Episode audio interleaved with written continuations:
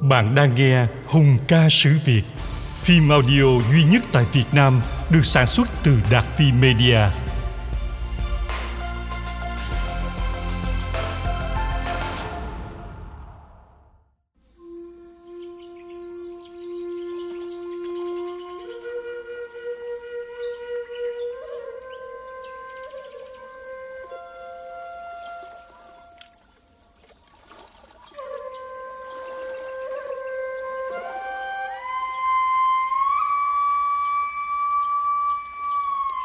Ngó lên ngọn tháp cánh tiên cảm thương quan hậu thủ thành ba năm.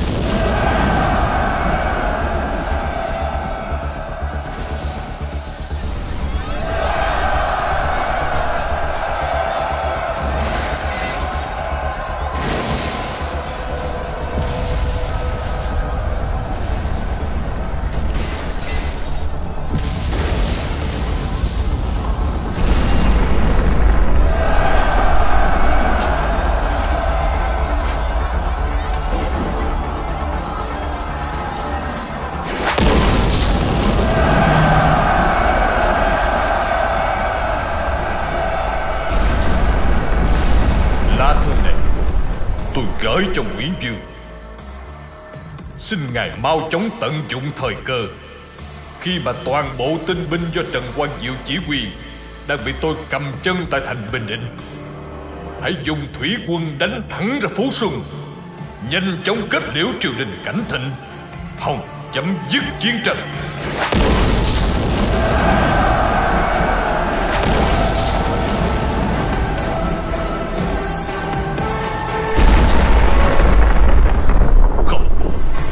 Tranh sắp kết thúc rồi. Không ai được chết nữa.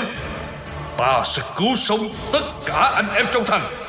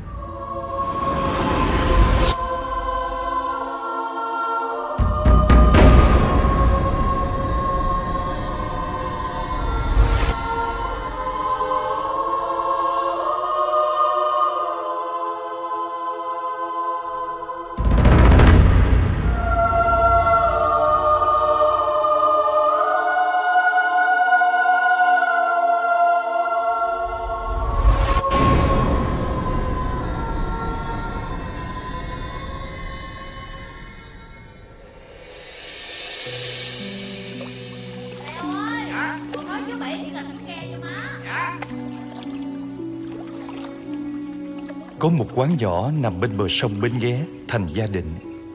Gọi là thành trì, nhưng nó chỉ là một lũy đất buồn tẻ, trông chẳng mấy kiên cố.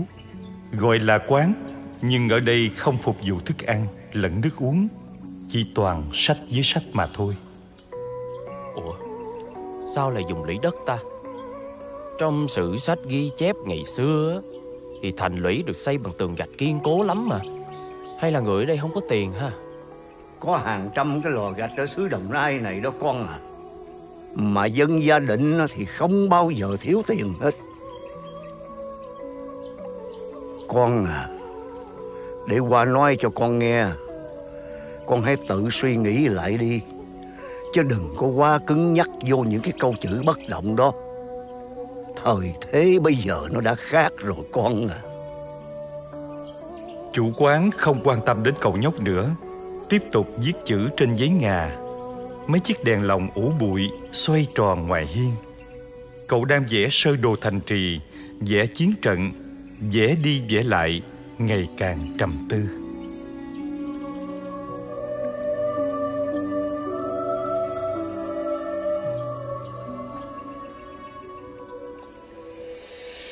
Ở thời đại mà pháo hỏa đã đạt tới sức công phá vô cùng khủng khiếp thì thanh tri bằng gạch á, vừa tốn kém vừa lại không hiệu quả. Lụy đất có cái hay là dù kẻ thù dốc sức bằng sập phía ngoài, bên trong ta vẫn cứ lấy đất vả lại. Sập tới đâu á, thì ta vả tới đó. Vừa tiền lời, vừa khiến kẻ thù phạt nản. Một giọng nói nhẹ nhàng thùy mị cất lên, khiến cho cậu bé giật mình. Khách lạ ư? Ngày nào cậu cũng ở lì trong thư quán này suốt sáng chiều, quen nhẵn hết mặt văn nhân thi khách. Nhưng cô gái kia thì cậu mới thấy lần đầu tiên. Còn là một cô nàng vô cùng xinh xắn nữa chứ.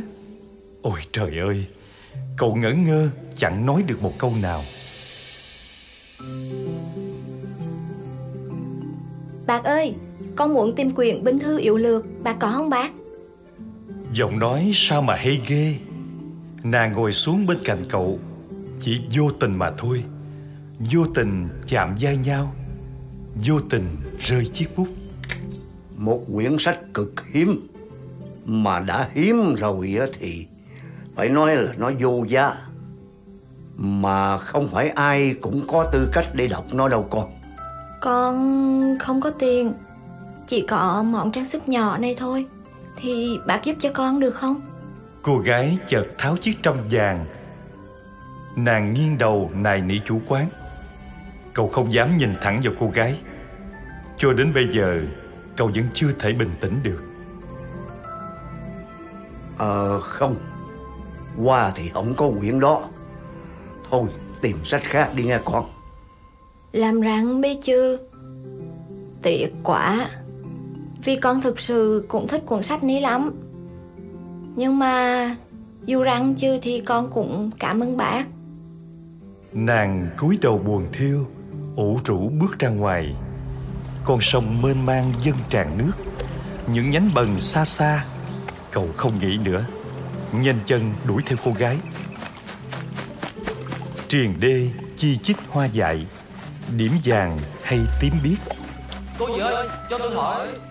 Cậu lấy hết can đảm gọi thật to Nàng xoay đầu thoáng nhìn lại Mái tóc dài buông xuống hờ hững. Nữa rồi Lại khiến con tim người khác xốn sang nữa rồi. À, Cậu muốn hỏi cái chi? Ờ tôi Tôi tôi ừ, Nếu mà không có chi thì à, tôi xin kiểu nghe. Ờ khoan đã. Về quyển binh thư yếu lược kia Ừ, tôi có đọc lỡm được một chút ít. Tôi có thể chia sẻ nó với cô. Cho đến giờ Cậu vẫn không dám nhìn thẳng vào mắt nàng. Nhưng mặc kệ cử chỉ kỳ lạ của cậu Nàng tỏ vẻ vui mừng lắm. Rồi chạy đến thật nhanh Chẳng ngại ngần gì mà ôm cậu vào lòng.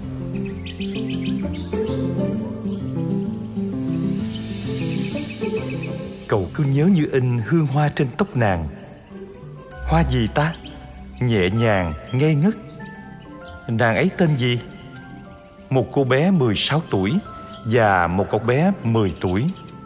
Chút rung động khờ dại Mà cậu không dám định nghĩa Không thể định nghĩa. Cứ tự nhiên đến rồi đi Miên man, nhẹ nhàng Nhưng nhớ mãi.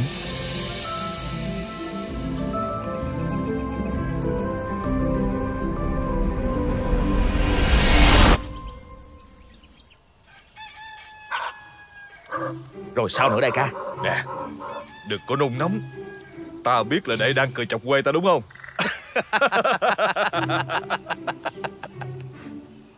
Tánh nằm dài trên gián gỗ Ngửa cổ dốc cạn bầu rượu cây Những tán dừa nước xòe rộng Chen kín con rạch cạn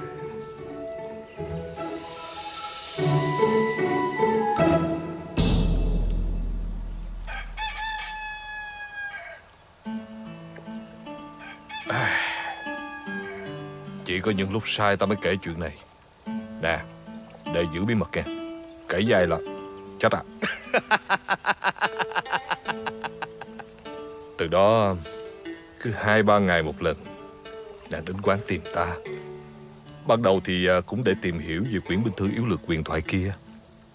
Sau nữa thì à, Lại đem đủ thứ sử sách, Nào là đại việt sử ký toàn thư nè, Kim sử nè Tổng sử nè Minh sử Rồi sử ký tư mã thiên à, Hiếm có một cô gái nào chịu tìm tòi đọc sử sách giống như nàng. Mà nàng giỏi hơn ta nhiều. Chắc tại nàng lớn hơn ta tới 6 tuổi.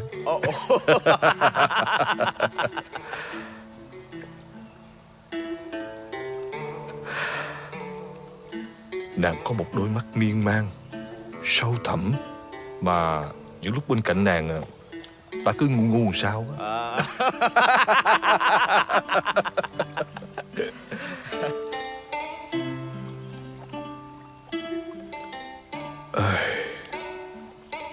Đời người là như cuộc chia ly.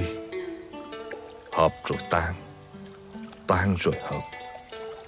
Tròn rồi lại khuyết. Ta biết Sớm muộn gì rồi nàng cũng sẽ lấy chồng. Rời xa ta Một nàng tiểu thơ khuê các xinh đẹp như vậy mà. Còn ta Chỉ là một kẻ rày đầy mai đó. Sống kiếp giang hồ phiêu bạc. Vẫn chơi hoài. Võ Tổng Nhung đây Là em trai của Võ Nhàn Đỉnh đỉnh đại danh. Khắp giang hồ Ai mà không kính nể Hả? Ừ Đỉnh đỉnh đại danh. Nhân vật số 2 của quân Đông Sơn. Chứ sao? Cuối cùng thì bị ghép cho hai chữ phản loạn Bị Nguyễn Ánh lập mưu giết chết Thật là cay đắng. Một số anh em Đông Sơn còn lại dắt ta chạy về đất ba dòng này. Vì vậy là Vậy là đại ca chia ta với người ngày nhớ đêm mong luôn hả? Đời người Dội đến lại dội đi. Luôn là như vậy mà. Ròng rã suốt 9 năm Từ lúc ta gặp nàng. À Mà bây giờ à, Nàng cũng đã 25 tuổi. Ta nghĩ Chắc bây giờ người ta chồng con cũng đề quê rồi.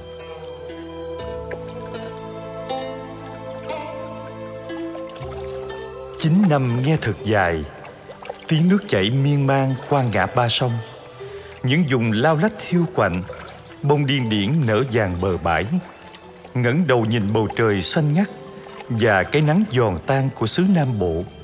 Chợt giật mình vì tiếng cá sấu nhai xác bên kia truông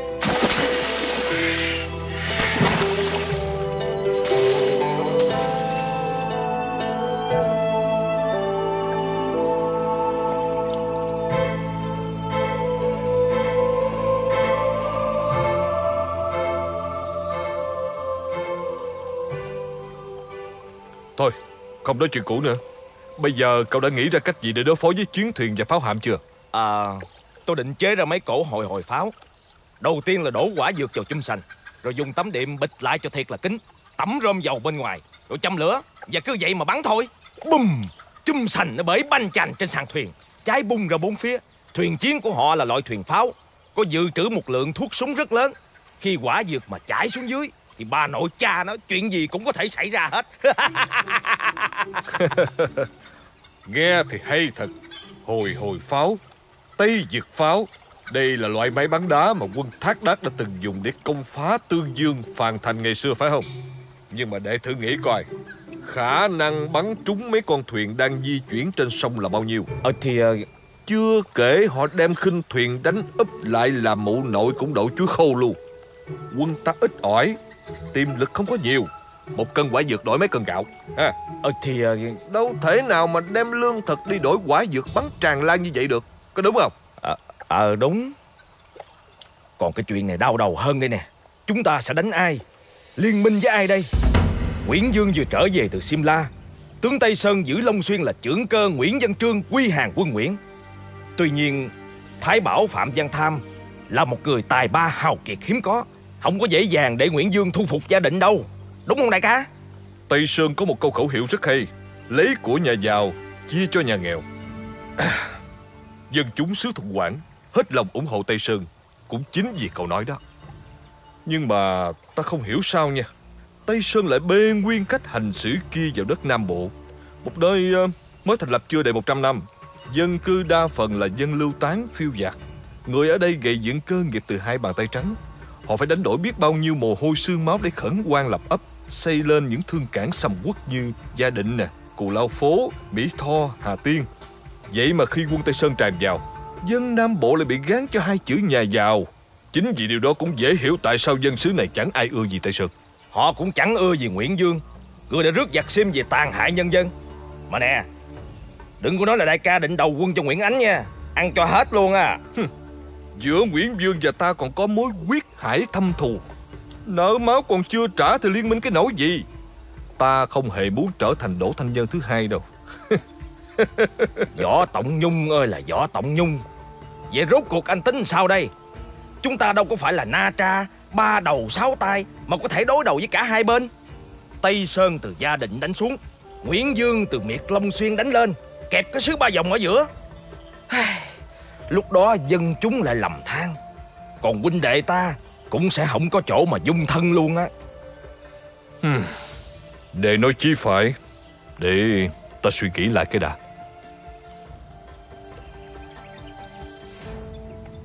Tánh trăn trở Nằm nghiêng nhìn con sóng trùng trình. Đã đến ngã rẽ Quân Kiến Hòa từ khi tụ nghĩa đến giờ Đều đặt an nguy của vùng đất ba dòng Gò công lên hàng đầu Họ chiến đấu vì mục đích cao nhất là bảo vệ nhân dân Không phục Tây Sơn Không thờ chúa Nguyễn Một đội quân chân đất chuyên bảo vệ ruộng đồng trước những đợt cướp phá bất chợt của Tây Sơn hay đánh đuổi bọn tàn dư thiên địa hội, tiểu trừ hải tặc thạo khấu. Những người chỉ huy nghĩa quân không một chút tư lợi gì cho riêng mình, như Võ Văn Lượng, Nguyễn Văn Hiếu và nhiều anh em khác còn đem cả gia sản hiến cho nghĩa quân. Quân Kiến Hòa gian danh thiên hạ với nhiều trận đại thắng Tây Sơn, được người đời truyền nhau xưng tụng là gia định tam hùng võ tánh đệ nhất.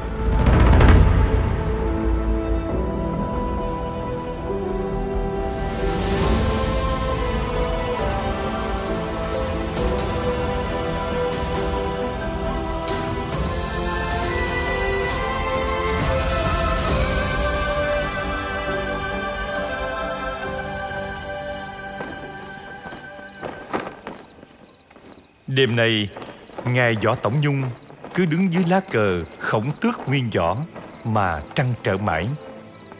Quân Nguyễn Dương và quân Tây Sơn choảng nhau mấy trận bất phân thắng bại.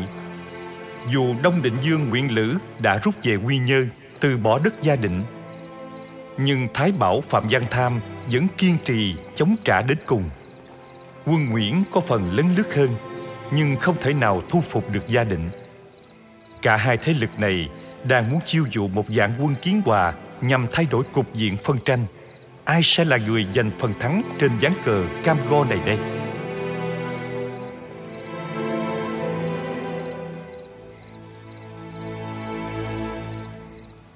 Lượng nè. Dạ. Cậu đã sắp xếp chỗ nghỉ cho thuyết khách Tây Sơn chưa? Dạ Sứ giả đã cơm no rượu say rồi. Vui vẻ lắm. Ờ Mà nè Vậy là anh quyết định theo Tây Sơn luôn hả Ta vẫn chưa quyết định. Ờ Vậy sao hồi nãy? Thằng cha sứ giả thằng chả nói gì. Anh cũng gật đầu Giống như là trúng ngải heo vậy. Thì lão ta nói đúng mà. Lão nói Nguyễn Dương có nợ máu với võ tánh này. Lão nói Nguyễn Dương cổng rắn cắn gà nhà. Lão nói Tây Sơn khởi nghĩa vì bách tính nhân dân Đánh đổ triều đình thối nát. Ta tiếp đãi ân cần là vì cái gì lão cũng nói đúng mà. Ủa vậy Vậy ý huynh là gì để cũng không hiểu. Ừ. Ngay cả bản thân ta cũng không hiểu có những thứ vô cùng đúng đắn, Nhưng mà không hợp thì vẫn bị đào thải thôi. Tây Sơn Thực sự đã tan rã rồi. Anh em nhạc quệ bất hòa, Đánh nhau để tranh giành quyền bính. Binh tướng phía dưới cũng đấu đá rất là ghê gớm. Họ không còn là những người nông dân giấy cờ gì nghĩa thổi ban đầu nữa. Vậy nói dòng do Tam Quốc Chí diễn nghĩa hồi. Anh ngã về phía Nguyễn Dương hả? Không. Ủa vậy là Ta chỉ muốn tất cả bọn họ cùng biến đi cho khuất mắt ta. Ờ. À, Huynh nói vậy tôi chịu á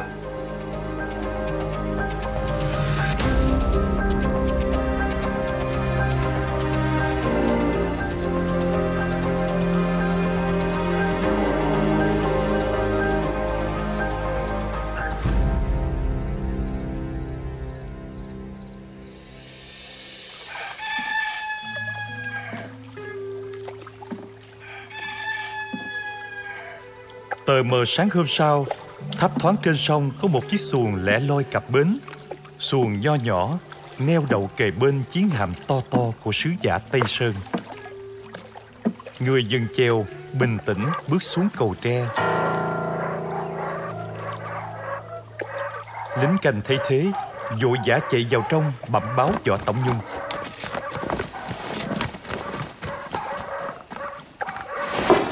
Bẩm tướng quân có sứ giả của Nguyễn Dương đến. Ai vậy? Dạ. Là cái bọn hủ nho ở Phú Xuân nữa. À Dạ Dạ không. Ờ, Cái gì mà ấp a ấp úng vậy? Đừng có nói với ta là Nguyễn Ánh đích thân tới đây nghe. Ta sẽ trói cô hắn lại Ném cho cá sấu ăn. Dạ không Là Ai nói mau? Là một cô gái. Cái gì? Là con gái? Ngạc nhiên à nghe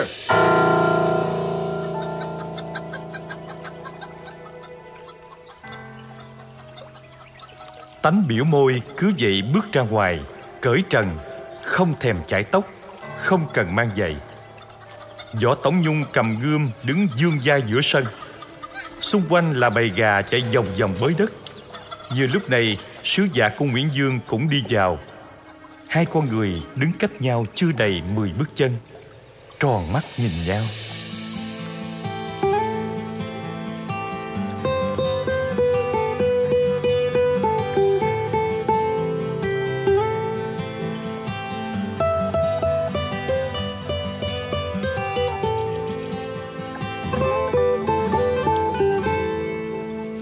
Mái tóc nàng vẫn dài, thước tha như thế.